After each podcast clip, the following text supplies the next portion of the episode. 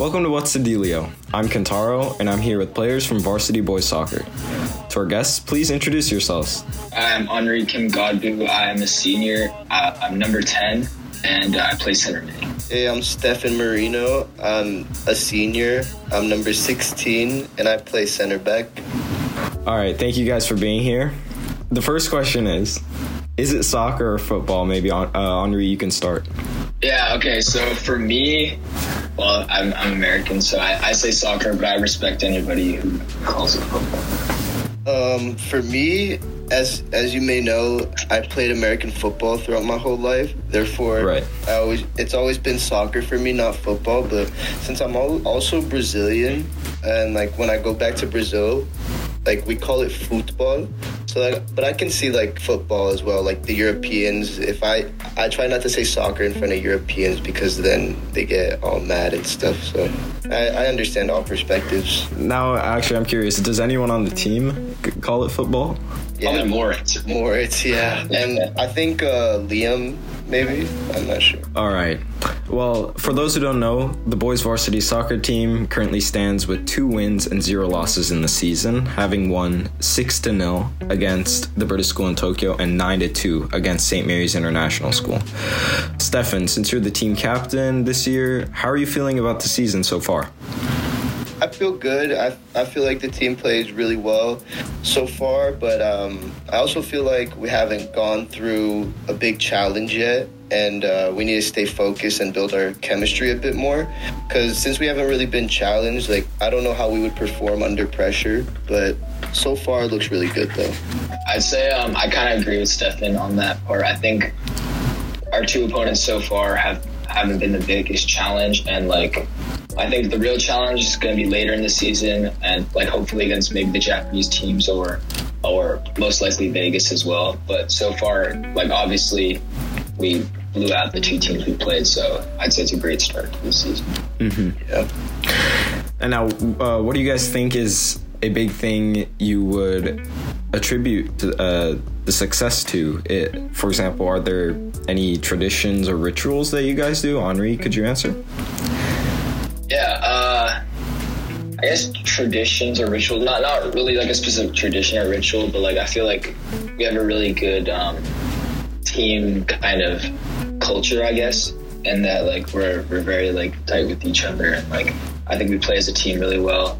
Uh, that, like our passing has been really great. You can see it through the games, and like the chemistry is, is is looking good. So. Yeah, I think that as well. Like our team, our team is strong together, and like we talk to each other almost every day, like on social media. Just like things on we we communicate a lot on how to get better and what we should do. Sometimes even too much. I think that the moment we get an opponent that we do feel like really challenged against, people will realize like the things we need to do better, and then we'll work harder to get there. So, yeah. Actually, let me add about something. I know you asked about the team traditions or something. Sure. I guess technically, uh, we were planning on like doing something uh, before we go to Vegas, like dyeing our hair or something like that, because they, Oh, yeah. they've done that in the past years. And then like, I guess another team tradition is like I, I don't know, like team dinners or whatnot. We, we were planning on doing one of those. yeah. Uh huh. Yeah. So, so Stefan, you kind of brought up trying to build chemistry going forward, but also the fact that there is uh, part of the success. The reason for the success you guys have been having is that strong chemistry. Are there any still particular improvements left in terms of the team going forward? Yeah, well, we have good chemistry like off the field. On the field, we it looks like we have really good chemistry as well. I'm just worried about how that chemistry will stay once we're challenged with a big opponent. Like, will we still be will we still be able to keep our heads high and stay focused and stay calm, or will we get frustrated? You know, it's something that I think about that I don't know yet. But off the field, like since our chemistry is good off the field and like we know how to communicate, I bet it'll be just fine on the field. But it's just something I think about.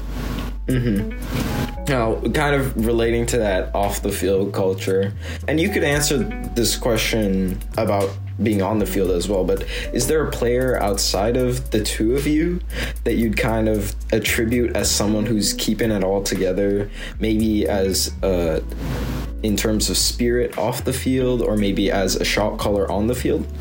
Yeah, I guess. Um, so uh, I'd say maybe like, like uh, obviously our two captains. Uh, oh, Stefan's one of them, but Jay also is our other captain. So I feel like those are the main guys that are like keep like the energy and like kind of like that spirit on and off the field. So I'd, I'd, attribute them to to like the most spirit off the field. I guess on the field, uh, one of our biggest leaders is like Yuta because he's obviously a very good player and like he's kind of plays like that CDM role, which is like kind of like the rock in there. So yeah, mm-hmm. um, yeah, that's what I would attribute it to. I don't know, Stefan, you it. Yeah, I was gonna, I was, I was gonna say Yuta and Jay. Uh, Yuta, you know, in his club he plays striker, but for us he plays center defensive mid, and he, he's just really good at it. Like he's really that help we need in the defense to transition from defense to offense. It's really good. He sets up many of the goals, and then Jay, the center back that play, that I play alongside with, he this is his first year playing center back for mm-hmm. the school, and everybody was kind of shocked, like why is Jay playing center back? But he's really like shocked everybody who was curious or who who was doubting him because he wins every header.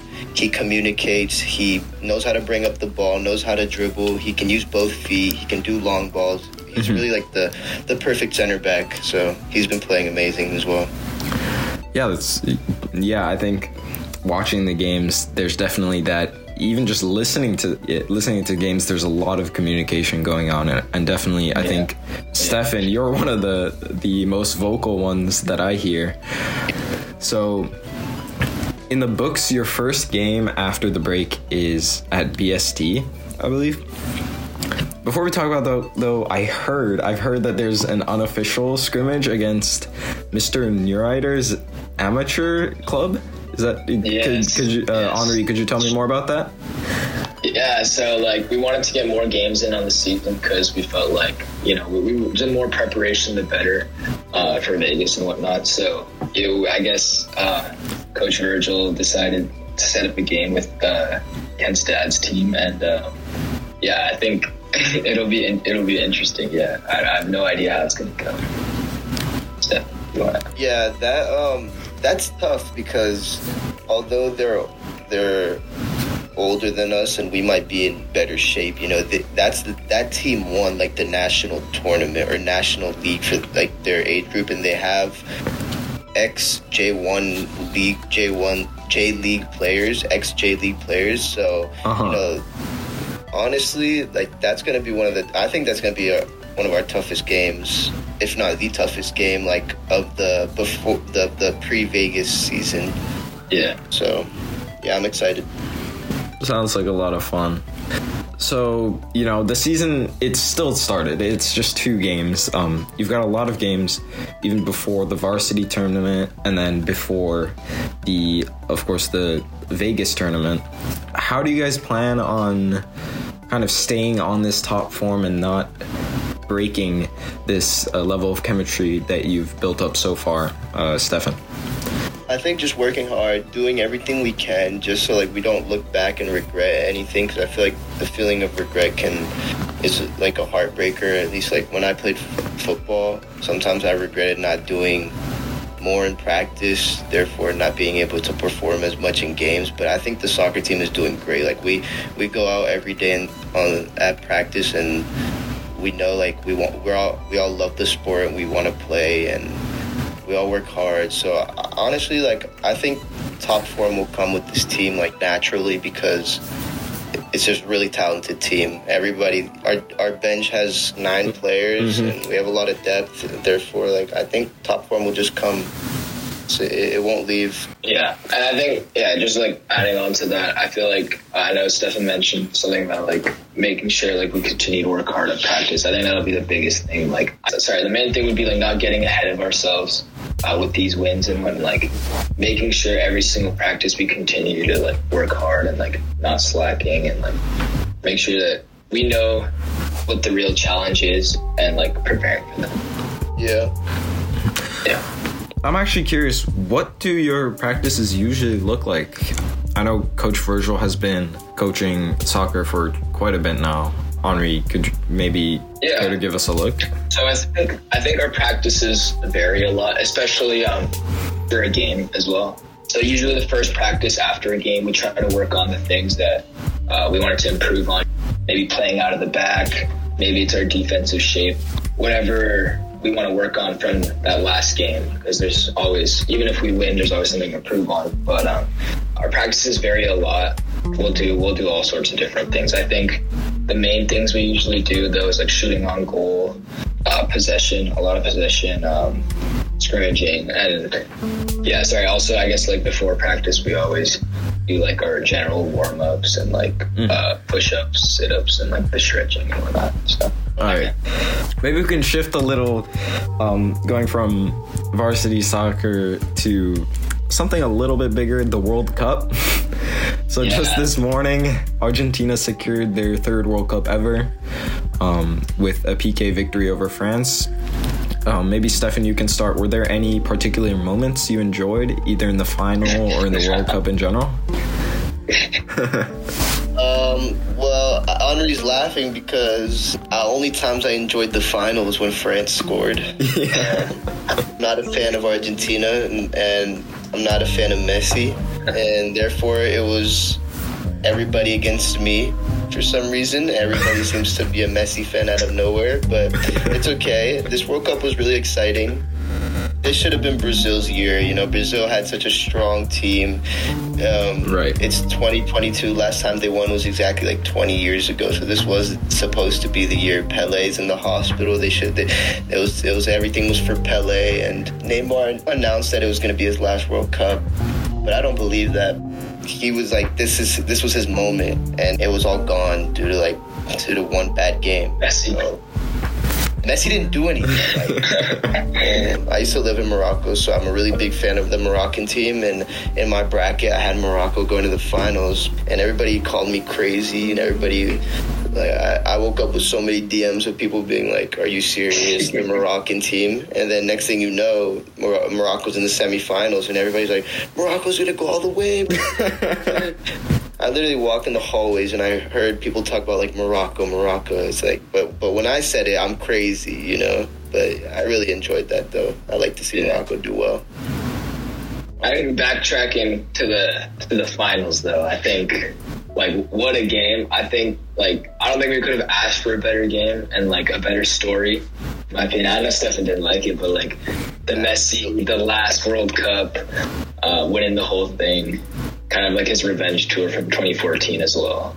Um, I think I thought it was amazing. I mean, it went like I, I, when I was watching the game, I was stressing so much. God, Mbappe was so good, and he came back for for France. But um, yeah, that was amazing. That's such a good game. Such a good game, and I think like overall, this World Cup just like lived up to to like all like the hype and like there's so many upsets and everything, and it was just Yeah. it was, it's perfect. I mean, we got to give France credit though. Like five, Yeah. five injuries, five Yeah, starters, like it's out, still very very impressive. still making it to the finals. Like maybe should have could have won that final if like that last chance he just he just made it. But but honestly, that was like the best game I've ever watched. Like even Yeah, though Argentina won, like I wasn't too upset because what a game. Right. I was just happy to experience it. Right, and a lot of conversation is going around about how like that's that was one of the greatest World Cup final games ever. It- How do you think this World Cup stacks up against the other ones that our generation has experienced, as in 2014 or 2018? honestly, in, my opinion, this is probably the best one I've experienced. Uh, 2018, in my opinion, was not, not not that it was boring, but France really really dominated that whole tournament. And 2014, I was I was crying because Germany scored in the last second. but just in general, I think like like even in the grand scheme of the whole World Cup, not even just the finals, like just all like the upsets from Japan, like the upsets from Morocco. Nobody really expected them to make it that far. There were a lot of teams we expected to do a lot better, like Belgium. They didn't even make it out of their group, and so like I think just overall, it was a crazy World Cup where like so many people you could see like the passion and everything. It was just so it was it was a, it was a great experience. Yeah. I, I really dislike 2018. Uh, I think like if you're if you're Japanese, you're really gonna dislike 2018. If you're Brazilian, you're really gonna dislike 2018. Right. Like, Well, yeah. if you're Brazilian, what about 2014? Yeah. that's like the, that's the thing though. Losing seven to one hurt. It hurt really Yeah. bad. Like I still hate that number, but the way Brazil lost this year with the potential they had, it's just like this one hurt more. Like ah man, but I also forgot to say like um, this this World Cup was really I really enjoyed this World Cup because of the how good Japan did. Like it was just living in Japan at this like when they were doing so well in the World Cup was just amazing and that's probably gonna be the reason why like this World Cup is my favorite.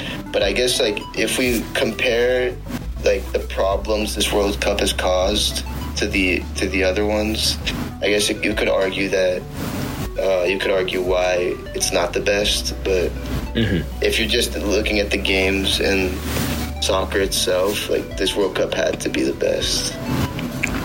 Right. Yeah. All right. Well, thank you, Henri and Stefan, for all of your insight from Thank you. the Thank you so much. season all the way down to the World Cup. Um, for all of our listeners, make sure to check out the two remaining home games of the season for the varsity team. First against Kawasaki High School on Saturday, January 21st, and against St. Mary's on Friday, January 27th. Henri or Stefan, do you have any last thoughts? Uh, um, yeah, come out to watch the game. All right. Yeah. Thank you so much. Thank you. Thank you.